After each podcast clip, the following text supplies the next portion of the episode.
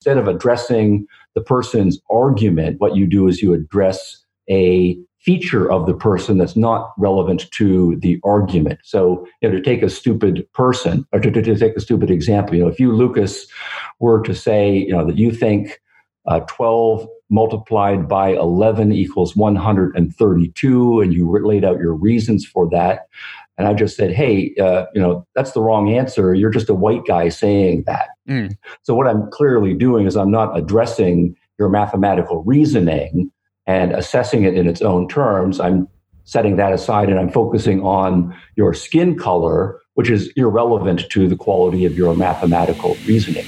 Welcome to the Lucas Grobot Show, where we uncover purpose, relentlessly pursue truth, and own the future. I'm your host, Lucas Grobot, and today we are joined by Dr. Steve Hicks, who uh, I am just utterly honored that I get to talk to him today.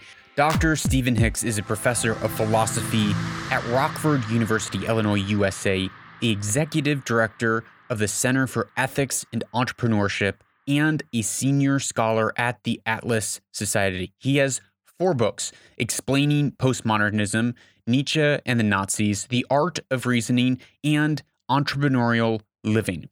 His writings have been translated into 16 languages Portuguese, Spanish, Korean, uh, Persian, Polish, Arabic, Ukrainian, many more. He has been published in academic journals such as Business Ethics Quarterly, Teaching Philosophy, and Review of Metaphysics, as well as the Wall Street Journal, Cato Unbound, and the Baltimore Sun.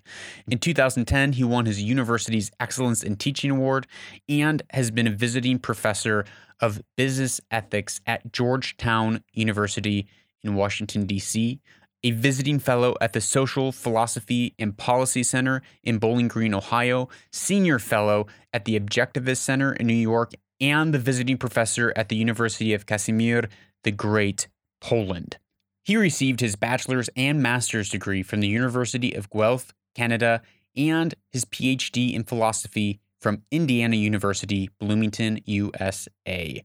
As I mentioned, he is the author of Explaining Postmodernism. And if there is any book that I think that you should be reading right now in, in these days, it is for sure um, Dr. Hicks' book. I have been reading it. I've been telling all of my friends about this book um, that was written 20 years ago, but seems to be so timely for everything that's hmm. happening today. So Dr. Hicks, thank you so much uh, for coming on the show. Uh, real pleasure to connect uh, across the world this way. Now, when we originally connected, uh, the world was a very different place. Right now, we're at June 3rd as this recording, but when we connected, um, the the hot topic of May was um, lockdowns, draconian lockdowns, as some would say, um, there's a lot of talk about universal basic income, um, and that seemed to be the conversation. But um, as we mm-hmm. know, we live in a very, very different world um, today, and I'm, I'm sure we're going to to hit on that. But so I, I think my first my first question is how how how do you, how are you viewing what's happening with the the George Floyd killings and then the the protests and and the riots like how do you view um, what is going on right now in America and across the world? Hmm. Well, that's a that's a big question. Scaling out from a particular event, which was uh, terrible, terrifying, right, horrifying in uh, in many respects, to uh, the broader implications. And as you know, uh, it was a particular event, though, that pushes people's principled buttons and all of the big political issues, religious issues, uh, and so forth can uh, are are triggered. So, in that particular case, I you know I've seen the videos as as uh, millions of people have seen, and it seems a very clear case of police uh, brutality, police overstepping the uh, the mark. What exactly was going on in the officer's mind, I don't know whether it was uh, racism uh, as a contributing factor, Uh, but I'm, of course, you know, speculating that there's some element of that, and then mm-hmm. we do our further research.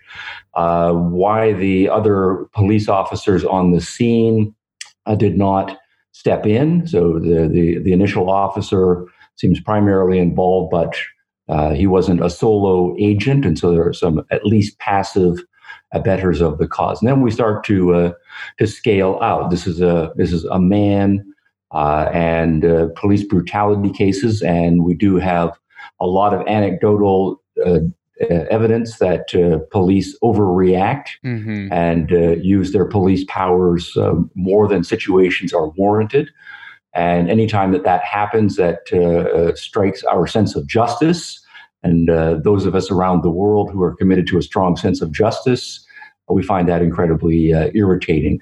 We know there's a background of uh, race relations. While I'm actually very optimistic about race relations in the United States, uh, I think we've made great progress over the last two centuries, in particular the last two generations. Uh, whatever the amount of racism that's actually operative is uh, intensely irritating and uh, uh, you know it's like a, a zero tolerance policy mm-hmm. is uh, is the one that we that we want to go for. So whether this is a, an example of systemic racism uh, or not, it nonetheless is uh, is incredibly irritating. But then, of course, uh, we have a broader set of issues where we have a large number. At least it, I'm just going to speak from the American context of groups with all sorts of causes from all parts of the political spectrum and uh, a very active media that is more postmodern this generation than any generation previously. And they're always waiting for the right cause to come along to do what it is that they want to do. And some, of course, have their talking points and they get their talking points out. Some people uh, have their action points, some of them destructive, some of them constructive. So what you then end up with is the right act, uh, the right event rather comes along at the right moment and it turns into a zoo. And that's and that's what we're seeing today. I mean, there's uh, everyone that I have talked to, every commentator that I've listened to, they're all in 100% agreement. Um, this was clearly police brutality. Um, he should be charged. He is being charged. Uh, everyone that I have heard and everyone that I've talked to clearly stand for all the peaceful protests that are going on across America. Yeah. As you said, um, we have a zero, there's a zero tolerance. You know, it's, it's not like, oh, you know, we can tolerate some racism, but I think by and by and large, as a as a nation, we have set up our our ideals to say we will not be a a racist country. But then, but then yeah. you bring in this. Let me just interrupt on on that yeah. point just for for one moment. That is, despite the terribleness of everything that's going on, you know, evidence of the great achievements we have made over the course of the last two centuries. 50 years ago, you would not have had a zero tolerance policy. You would have had 80% of the population saying, bad, 20% making excuses for it. 100 years ago, those numbers would have been 60 40. So, uh, in one sense, this is a, a sign of, uh, of a good thing. But, but that's not what that's not what people are saying. They're actually saying the the very opposite. I mean, they're for sure. I'm I'm listening to um, some voices that are that are African American, that are of minorities, that are saying, um, no, this isn't this isn't a, a flag of systemic racism across you know our entire system. But by and large, the narrative that I I am hearing from all the way over here um, via media, via talking to friends through the the conversations that I'm having, even one on one with people, is that um, America is uh, deeply racist. It's ingrained in in everything that we are. It was founded on evil racism, and that mm-hmm. uh, that you know are the fact that I am a white male means that I have this white privilege that maybe I'm not aware of, but it's completely baked in by the fact that I was born into a white household, and right. and, and so Yes, let me uh, jump in again. I mean, yeah, that that's a, a, strong narrative. You hear it everywhere. Every element of what you just said is false. It's false. And is false. Every every element and every major concept built into that formulation that you very nicely summarized in a paragraph just now. All of that is false, but it is a powerful narrative that is promulgated by any number of intellectuals, journalists, and activists. But, and but how can how uh, can you say that it's how can you say that it's false? I mean, isn't that their their truth? Isn't that their experience? Don't we have to uh, uh, agree with it? Because if I don't agree with it, if I say, okay, I, I see your pain, I see your suffering, I understand the the generational systematic breakdown of the African American population that happened through uh, slavery, and, and and if I don't then accept the latter part, which is saying, and I'm a racist because I'm white and I have privilege because I'm white, then it, it only further proves their point to say, well, see, you're, you're totally blind to it. So how can you sit there and say that everything that I just said is actually untrue? Okay, so now we're getting into some philosophical territory, right? The concept of truth, uh, who defines truth, and under what circumstance are we in a position, right, to say mm-hmm. that things are true or not. Now, you know, initially, uh, there's going to have to be a ground rule. If we're going to say there is a narrative that says uh, uh, uh, slavery existed, slavery was horrible, slavery had lingering effects.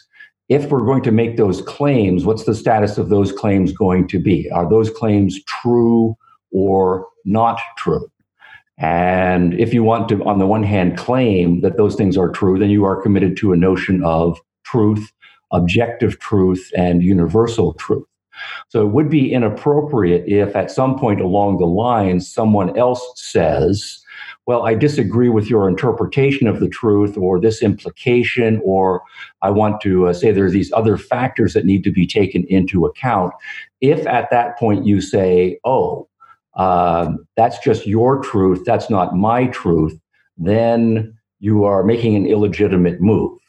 Because then you can't go back and say that your initial claims uh, were universal objective truths. You'd have to just say those are only my personal truths. So, Look, right up front, people are going to say, Am I committed to there are truths, and we can argue about what the truths are, or is it just going to be you have your talking points, I have my talking points? Nobody really has the truth, and we're just going to sort it out, say, on the streets. So let me help help me digest this. So if there's one group, and I guess it could be either group, that looks at a set of evidence and says this is a truth, this is the truth, this is absolute, um, and lays out that argument, and you're saying that if someone else comes along, they have the right to challenge that argument and say, "Well, I look at the the factual evidence, I look at the empirical data, and I can yeah. I can level an argument to say, well, there it, it, there's a little bit more complex complexity to this situation." And now, when the sure. first group says, when the first group says, "Well, hold on a minute." That's your perspective. This is my perspective. This is my truth. Then all of a sudden, their truth just has become Ill- illegitimate Right. Well, then you're saying that everybody's truths are equally illegitimate, right? Including the initial claims that you were making. So then, how can we have a, a dialectical conversation? How can we have a have a conversation where we're actually able to reason and sit down and understand one another right. if if if all of our perspectives are just you know subjective Right. So this is right where philosophy, the rubber meets the road. Uh, if one believes that all truths are subjective in the sense that you just uh, just uh, were articulating, we're never going to have conversations. And so, right, one measure of the problem that we are having right now, with a large number of people not willing to engage in discourses to to uh, to uh, to give the other side a chance to or take the possibility that their way of thinking about things right now needs to be adjusted. If we have a large number of people like that, that is the sign I think of a philosophical corruption. But uh, one implication of that is that we won't actually have debates and discussions about the issues. So, my view on this is uh, slavery was a was a is a historical fact. Right? It mm. really did happen. Uh, and w- then we could have lots of arguments about what counts as historical evidence, what counts as historical interpretation, the role of hypotheses, how we uh, compare hypotheses in terms of which ones are better or worse uh, in terms of explanation, uh, and uh, also the issues about the character traits that are necessary for people we're going to talk about complicated issues and issues that involve a great deal of controversy and pushing our emotional buttons. All of those are philosophically important issues that have to be dealt with if we're going to mm. take up slavery as a real phenomenon and it has a legacy and we need to be able to sort out our thinking and uh, ultimately it doesn't matter right whether you are uh, born wealthy or born poor born with this skin hue, born with that skin hue. Ultimately, we should be able to have a good discussion about that fact and the related facts and sort out what the truth is. So I feel like there there are there are people who are who are trying to do that. There are people who are doing that, but but the argument then that's leveled from the other side is well, you're doing that from a place of privilege. You're doing that from the place of being a, a, whether it's a white male or any other position of power, it automatically makes your claim illegitimate because you're only viewing that world through your particular yeah. lens and you've actually framed an argument that forces um, the other person to lose. So, it, it, how do we, how can we, in that situation, how do we actually come to objective truth? Right. All right, good. So, uh, privilege is one of those buzzwords that's uh, being used a lot in the last generation. For the most part, it is an anti-concept. That, that's that's to say, it's a concept or a word that's used to destroy or undercut other legitimate concepts. Now, there are privileges, right? Privileges are right. social advantages granted by some people to others that's kind of within their discretion. So I don't know. Suppose I I, I, I belong to a, a tennis club, and uh, one of the, the, the options I have is I can bring a friend who's not a member to play at my tennis club twice a week. Right. So that's a, a privilege. In that case, the tennis club is granting that to me as part of my membership right and and and so on but what is uh, illegitimate about the way the concept is often used is that there are uh, lots of advantages and differences between human beings that are not privileges. So, for example, you know, I'm uh, I'm six feet tall. When I was a teenager, I loved basketball, uh, uh, and I was really hoping that I would grow up to be about six foot six, so that I could play professional basketball. So, someone though who is naturally born to grow up to be six foot six uh, compared to me, who is six feet, you know, that person has an advantage. He's six foot six, I am six feet, mm-hmm. but that's not a privilege. Right? That is a natural advantage in that context that that individual has. So what has happened is that. Uh, and, I, and I, this is an illegitimate move is that people will take any advantage for any reason and turn that into a privilege right the idea then being that any differences between us really are just a matter of some people deciding that other people are going to get advantages with respect to other people. Or the idea might be that, uh, uh, to take another example, some people are wealthier than other people. If wealth just is a privilege, then what that means is that all wealth is just somehow a social granting mm. of an advantage to some people compared to other people. Other people just weren't granted this wealth somehow.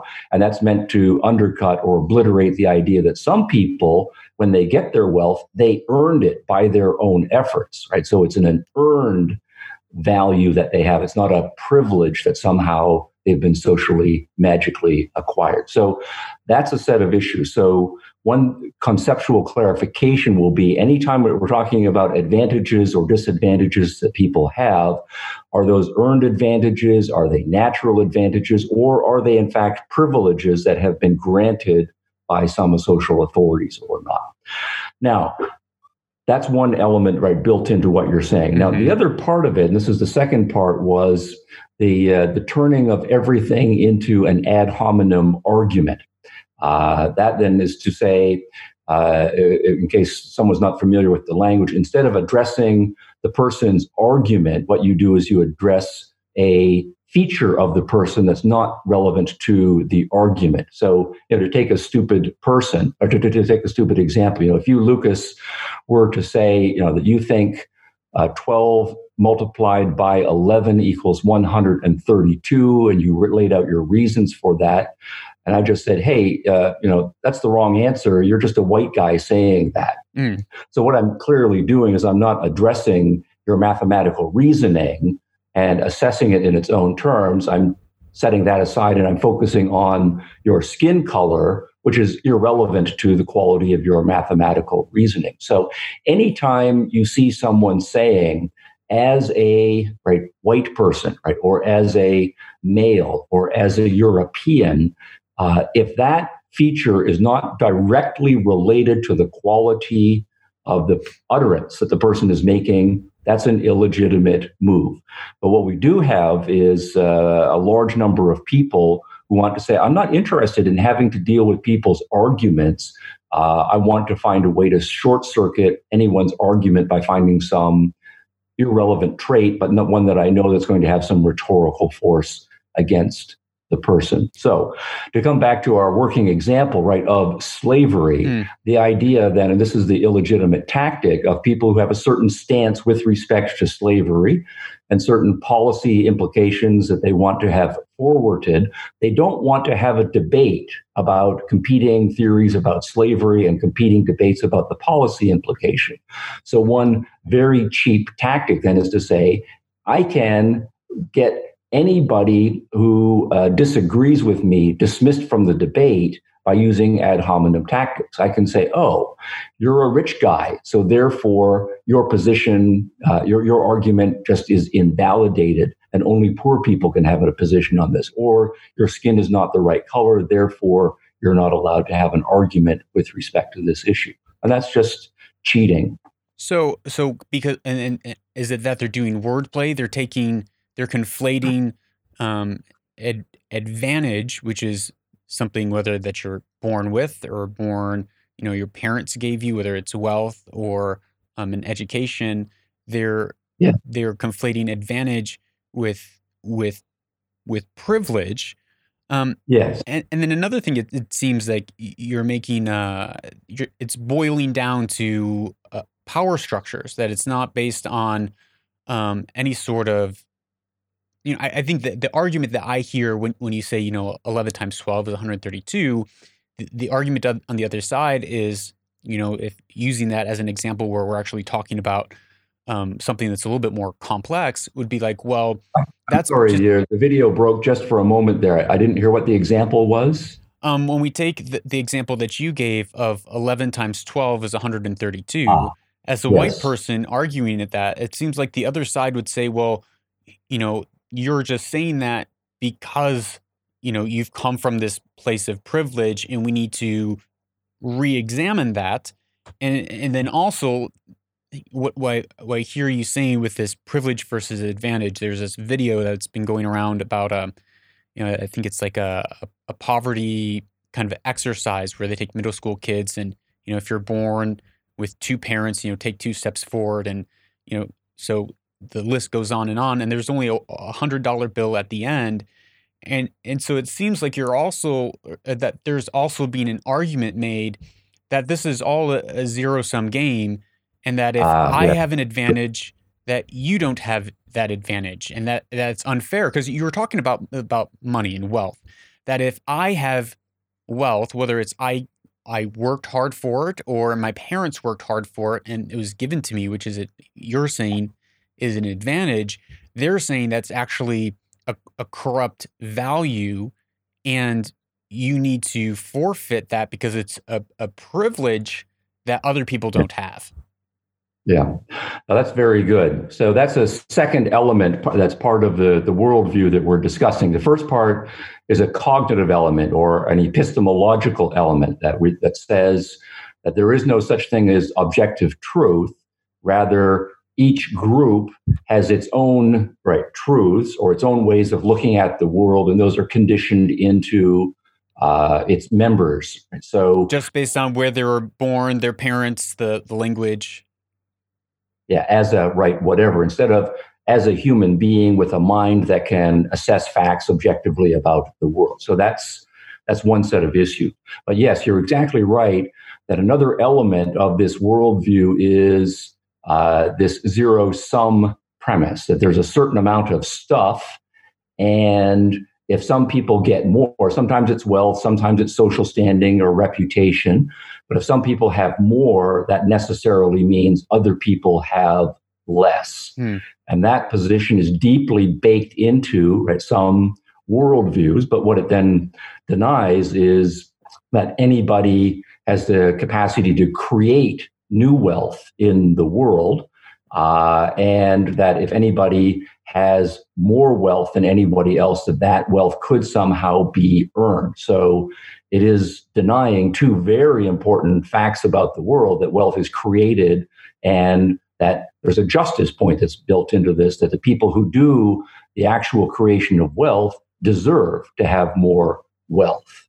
It's to uh, to deny that possibility and the justice attached to it.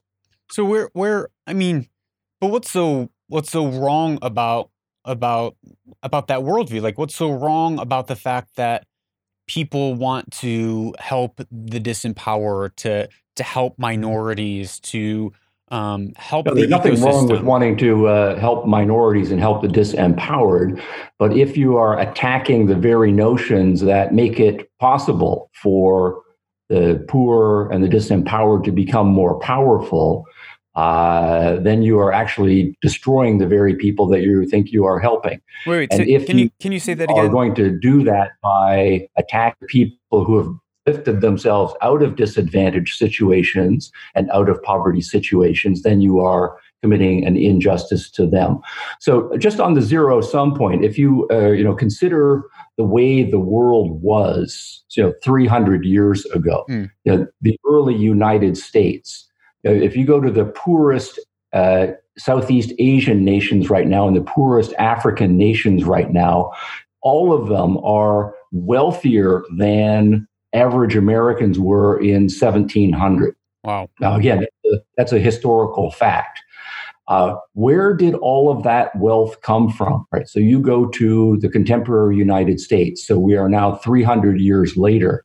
Uh, you know, it's not the case that skyscrapers were just lying around and computer systems were lying around uh, or that all of those movies and music uh, that that we enjoy that adds riches to our lives and all of the cars were just lying around. Someone had to do a lot of thinking and inventing and take entrepreneurial risk and build up huge systems. All of that wealth was created. And that's a historical fact. So the question then is if you are genuinely interested in helping the poor, and I'm uh, I'm a little bit uh, uh, uh cynical about 30 year old people who say that they want to help the poor but buy into any sort of a zero sum premise. If you're 16 and you don't know anything about history, you don't know anything about economics, and somehow it just seems magical that some people have a lot of money and some people don't have wealth, well, that's one thing. You're just a kid still at that point, however intelligent you are. But I think there's no excuse for people who are university educated and older who should know something about the world for saying that wealth creation doesn't exist, that everything is just a zero sum distribution. Um, that's just an intellectual abdication. And at that point, I, I, I don't think those people really are interested in helping the poor and helping the disadvantaged. I think what's going on is they have bought into a worldview, they have a philosophy, they have a political ideology, they are invested in that ideology, and they're going to preserve that ideology uh, no matter what its effect is on poor people. So uh, you mentioned uh, two things. First was, you know, in the beginning of the question, you said something uh, to the effect of you're destroying the very by by attacking uh, the wealthy and the idea that wealth can be created and saying that we're going to take away um, what what that side of the argument terms as a privilege, but you're saying is really just an advantage from their hard work or their the you know their height. By taking yeah. that away, that you're also taking away the very thing that could empower the poor. Yeah, exactly. Because if you think of the lesson that uh, you know the target group in this case, you know, so to take the, the stereotype of the poor black uh, uh, kid, right, in a terrible neighborhood, you go in and you tell that kid the reason you are uh, in the situation you are in is because there's all these other people in other neighborhoods who have money and different skin color, and they've taken it from you and your people. And they have all of the power, and they don't like you, and they are making all of the rules so that you will stay exactly where you are. And basically, there's nothing that you can do. But isn't isn't that the argument of that kid? Isn't that the argument of gentrification? That's what I've I've been hearing. You know, when I'm having these conversations, they they come back with um, well, it's probably because of gentrification and, and it's evident, further evidence of racism where um, neighborhoods gentrify and, and the the poor minorities are forced into bad neighborhoods. So wouldn't you know? Isn't that the argument to say, well, that is true because you've been pushed to the margins of society? Well, who's doing the pushing here, right? And this is this goes back though to the point: if you are a young kid it doesn't matter what your skin color is, what your what your uh, wealth background is, what your education background is. Uh, do you think any young kid, if the kid has the freedom, can say, assess my situation? I'm in a pretty bad neighborhood here, but I can go for a walk and I can see that things are a little bit better three blocks to the south. I can see they're a lot better 20 blocks to the south, and that's where I want to be mm. and then to start thinking, what do I need to do in order to get there? Mm. Made those people able to do what it is that they're doing. It might start from a very simple thing like, you know, picking up your yard so you don't have trash. It might be a simple thing like taking a shower every day or two. It might be a, a simple thing like uh, paying attention and realizing uh, in school realizing that uh, when you read a book, you learn new things and developing habits in yourself. So the question is going to be what's the best lesson all of us can teach to that young kid? Uh, do those things, and you can move to that neighborhood in 10 years that's three blocks down the road, and maybe even to the nicer neighborhood that's 20 blocks down the road. Uh, if you don't believe in that message, and, and I think our, our enemies really are the people who don't believe in that message. That's a philosophical position that they're taking. Uh, then you are never going to get out of that poor neighborhood. Instead, if you teach people the disempowering neighborhood that you are a victim, that the forces of the world are trying to keep you in a victim state, then you are going to just set those young people up for for greater for greater failure. So, uh, you know, my view on uh, if you take gentrification right as a particular issue, um, uh, gentrification should be seen as a positive thing because then what you have is some people showing other people what's possible. So here is a somewhat derelict building, right? We come in, we paint it, we clean up the brick, we do nice things, and everybody else walks by and says, "Hey, wow, something that's falling into disrepair that can be turned around mm. and i like that and that's what i want to do so i start with wherever i, I am even if i'm in a bad situation i'm going to gentrify myself metaphorically speaking mm. and so forth so, so, it should be an inspiration rather than a condemnation so you're saying it, it really comes back down to the individual that that individual has uh has power. Power is not the right word that I'm I'm looking agency. for. Agency. Thank you. That that individual has agency to affect change in their life. But but the narrative that I hear, and I, I was having a conversation with someone in December, and the conversation started off with, um, you know, we're we're not individuals, we're just individuals. That we're not we're not unique beings, but we are just you know subsets of the group that we live in. Where where do all of these where do all of these ideas come from and yes. and where do they all lead? Because it seems like okay, really really great things like, oh yeah, you know, I I am just, you know, the makeup of my my culture but it, they seem innocent. But where do where does this all lead? Yes. All right. So that's that's also very good. So now we're introducing clearly a third element in the package, right? The first element was there is no objective truth or objectivity possible. It's all just subjective uh, things that one happens to believe for whatever one. The second element is there is no wealth creation, that everything is a zero sum distribution according to uh, unfair power dynamics. And the third element is that there is no individuality, there is no agency, there is no self empowerment. Instead, one is an aspect of the group or a representative of the group, or one is some sort of a collective being. Mm. Now, that, that's exactly to I uh, uh, correct in identifying right what the issues are. But yeah, we have three elements now that are coming together into into uh, a package. So uh, now, the, the follow up question then is, you know, where does that come from? Well, there's in many cases there's a lot of high theory behind it. There are a lot of psychological theories that have argued that the human mind is uh, is plastic, and perhaps say in the example of language formation. Uh, when we are young, just uh, we're in a surrounding language culture, and the language culture is just glommed onto our brain, and we learn to think the way our, our group language right thinks. There are uh, uh, sociological versions of this. You know, Marxism is one, but not the only one. People people are born into economic circumstances, but economic circumstances shape your being and your way of thinking about the world.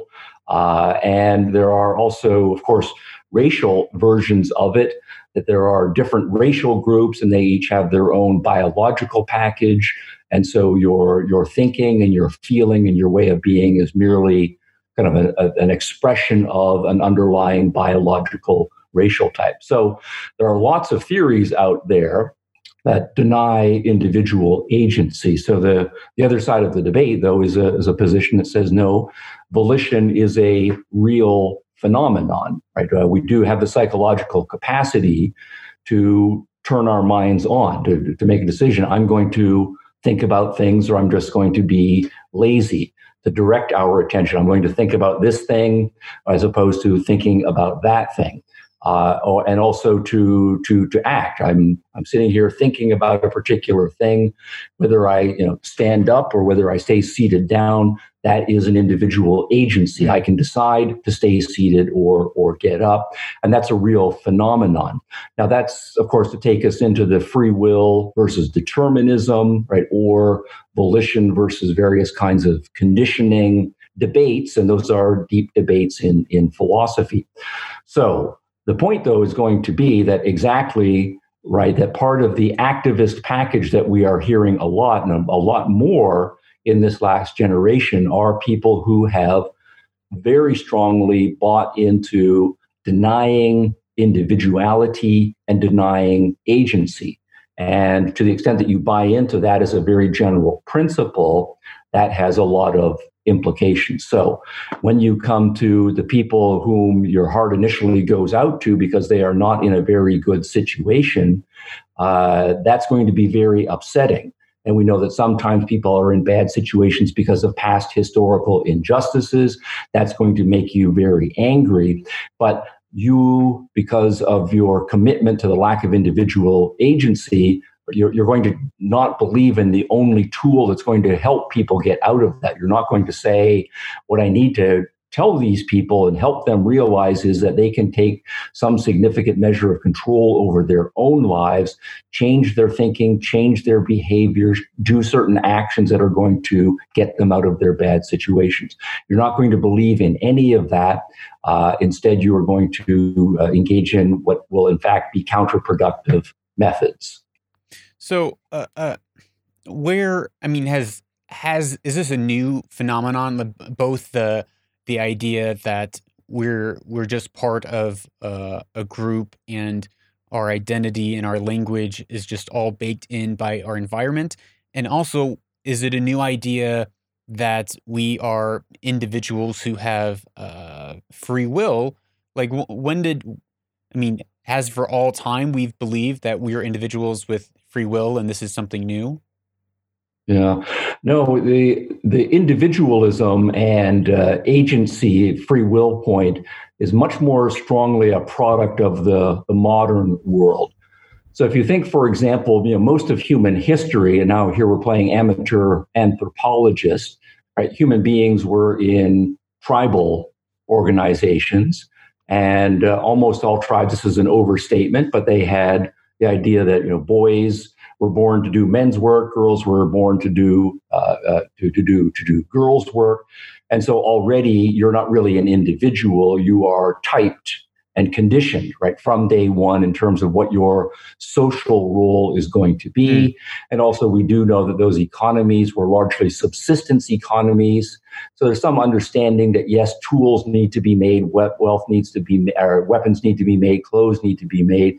But the idea that we can create abundance was was certainly not not a notion. Uh, as economies became more sophisticated, we had empires that would rigidify into feudal systems.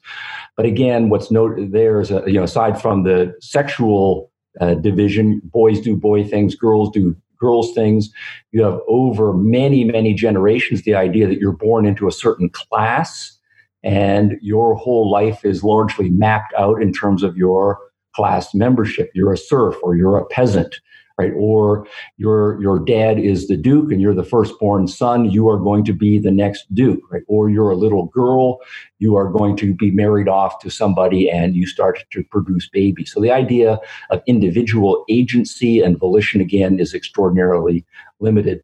It's really not until you get to the Renaissance of the 1400s, the long 1400s, uh, that you start to see particularly in the commercial republics of Florence, especially, and in, in Venice, the idea of, of individuality, that you can think for yourself, uh, create yourself into the kind of human being that you want to. Mm. Uh, and you start to you see, see this in the artists, particularly artists like Michelangelo, who start to assert themselves that I have my own vision.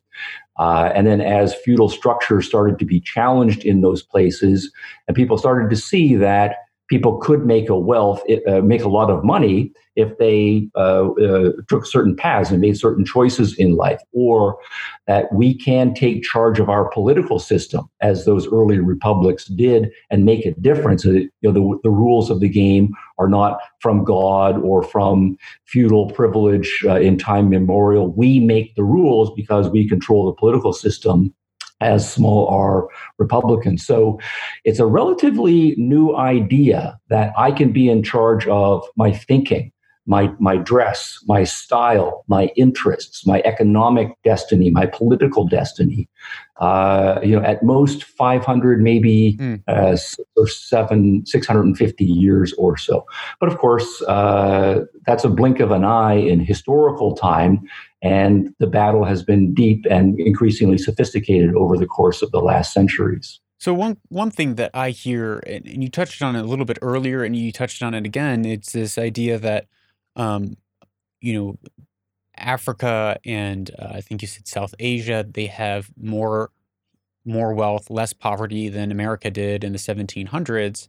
Um, yes. but, but there's an argument that is, well, that's a bad thing uh, in in the fact that well that's because of colonialism and that's because um, the white man has come and enforced capitalism upon yeah. these people and it's actually better that they stayed in their their cultural tribal um, identities and it's actually this you know whitewashing yeah well, that's a, a, set of propositions. There's a grain of truth in a couple of them, but the overall package is uh, is is quite bad. I think you know anyone who looks at the historical record and says that you know, the the average African now is in a worse situation than an average African 600 years ago. I mean, that's just astounding historical ignorance. I I don't think there's any excuse for that. So, you know, if you go back, uh, you know, 500 years ago, uh, you know, and you look at just, you know, one portion of Africa, uh, life expectancies were extraordinarily low in the, the 20s or 30s, right? So, you know, just take the contemporary Congo, and then all of the the, the countries on the, uh, the southern part of uh, sub-Saharan Africa in there, right, going on down to to Angola. So now life expectancy is more than twice right what it was just a few centuries ago. So anybody who wants to say, "Oh, that's a bad thing," um, I'm sorry, that's just uh, just just ignorance. The the, the amount of music uh, and, and economic opportunity that's available to people now contemporary Africans compared to five or six, uh, four or four or five or six centuries ago, astoundingly different. And it's also that the vast majority of those states were uh, slave states. I mean, all of the slaves that uh, were exported to the Arabian nations and across the Atlantic, they were uh, uh, uh, vast majority, 99% of them, uh, other African tribes conquering and taking people as slaves to be sold to the Arabs and to be sold to the, the Europeans engaged. So the fact that a significant portion of the economy was a slave economy, and you know something like 75 or 80 percent of the people living in those uh, those countries were living as slaves, whereas now there still is slavery, but it's a small minority of the population and mostly underground. Anybody who says that's not an improvement, again, I think is uh, historically ignorant, right, at best. Now, the second part of what you were saying is the legacy of colonialism. And, you know, clearly colonialism is an extraordinarily mixed record. Uh, and I think one needs to get nuanced pretty quickly uh, you know, the, the, historical track records of British colonialism compared to, say, Portuguese colonialism and uh, Spanish and German and French colonialism. Uh, those are those are very mixed records. The ones that I know the most about, you know, growing up in Canada and living most of my career in the United States, is the legacy mostly of of British colonialism. So, you know, then you can say obviously the British did all sorts of bad things uh, in their colonial empires all over the all over the world. Um, uh, but at the same time, uh, the British did all sorts of good things, right, all over the world. So if we consider Hong Kong right now, so you're living in Hong Kong right now, you know, do we want to say to the Hong Kongers right now, you know, it's really so sad that the British colonialized you, you know, a century ago. And in that case, it seems to be pretty ridiculous. You know, obviously the British did some bad things in Hong Kong over the course of the last 120 years or so, but Hong Kong is a magnificent accomplishment. And part of what made it a magnificent accomplishment was precisely that the British came in and set up certain institutions, and uh, those institutions uh, made Hong Kong uh, able to do very good things. The, the, the record of British colonialism, I think, in the Middle East um, before and after World War II. That's a much more mixed with a lot of terrible things that are going on. British uh, in South Africa, again, a much more mixed record, right, and so forth. But you know, the example I like to to give here is the example of Botswana. If we're going to focus on Africa, for example, so I like to, to look at Botswana, which is a landlocked southern African nation, mm-hmm. and uh, its neighbor uh, uh Zimbabwe, another uh, landlocked southern African nation. And uh, both of them were uh, colonies, right, uh, of the British, right, up until the 1960s or so. Uh, both of them similar histories, tribal mix of natural resources. Actually, the Zimbabweans have slightly better natural resources Zimba, uh, Botswana is mostly Kalahari Desert. Uh, if you look at the look at the geography, but both of them achieved independence right from the British. So everything then is pretty much the same, same history, same mix of tribes, religions, natural resources, colonial history, and so forth. Both achieve independence. What the Zimbabweans decide at that point is we are going to effectively stop doing everything that the British wanted us to do, and we're going to import a different ideology. Mm. So, uh, you know, long story short, they decided that they were going to become Germans of a certain sort and become Marxist revolutionaries, and so they uh, uh, they they uh, became a, a, kind of communist socialist state. But what the Botswanans did was to say, after they got rid of the British, just to say, we think the British institutions are common law, education, markets, and so forth, pretty good. And we're going to take ownership of them and be self ruling and so on. And we're going to continue, in effect, to do things the British way. So what we have is almost a perfect social science experiment where one country wow. says, we're going to use British institutions, the other says, we're going to use imported German institutions. And uh, Zimbabwe became a basket case, and Botswana became one of the richest, if not the richest, Southern African nation. And my understanding is if you look at the current numbers, the average Botswanan right now is about eight times as rich as the average Zimbabwean and lives more than 12 years longer than the average Zimbabwean does. So, you know, wow. we can debate the merits and demerits of colonialism, right? Absolutely. But to say that colonialism makes everybody a victim, and uh, that I think is a huge historical overstatement and a, and a disservice. Sometimes uh, uh, colonies bring good ideas, and not all colonialism is import enforced at the point of a gun. Sometimes it's a, a mixture of voluntary import export that's going on. So that is all that we have for part one of this two part episode with Dr. Stephen Hicks. Stick around for episode the next episode where we are going to be talking about you know the fruit of radical Marxism and we're going to continue that conversation right over into the next episode. I love hearing from you and answering your questions. If you have a question from this episode or any other episode, please WhatsApp me at plus one two zero two nine two two zero two two zero. That's one two zero two nine two two zero two two zero. And I look forward to hearing from you. Remember, I'm Lucas Skrobot. You are a changemaker, so go out and own the future.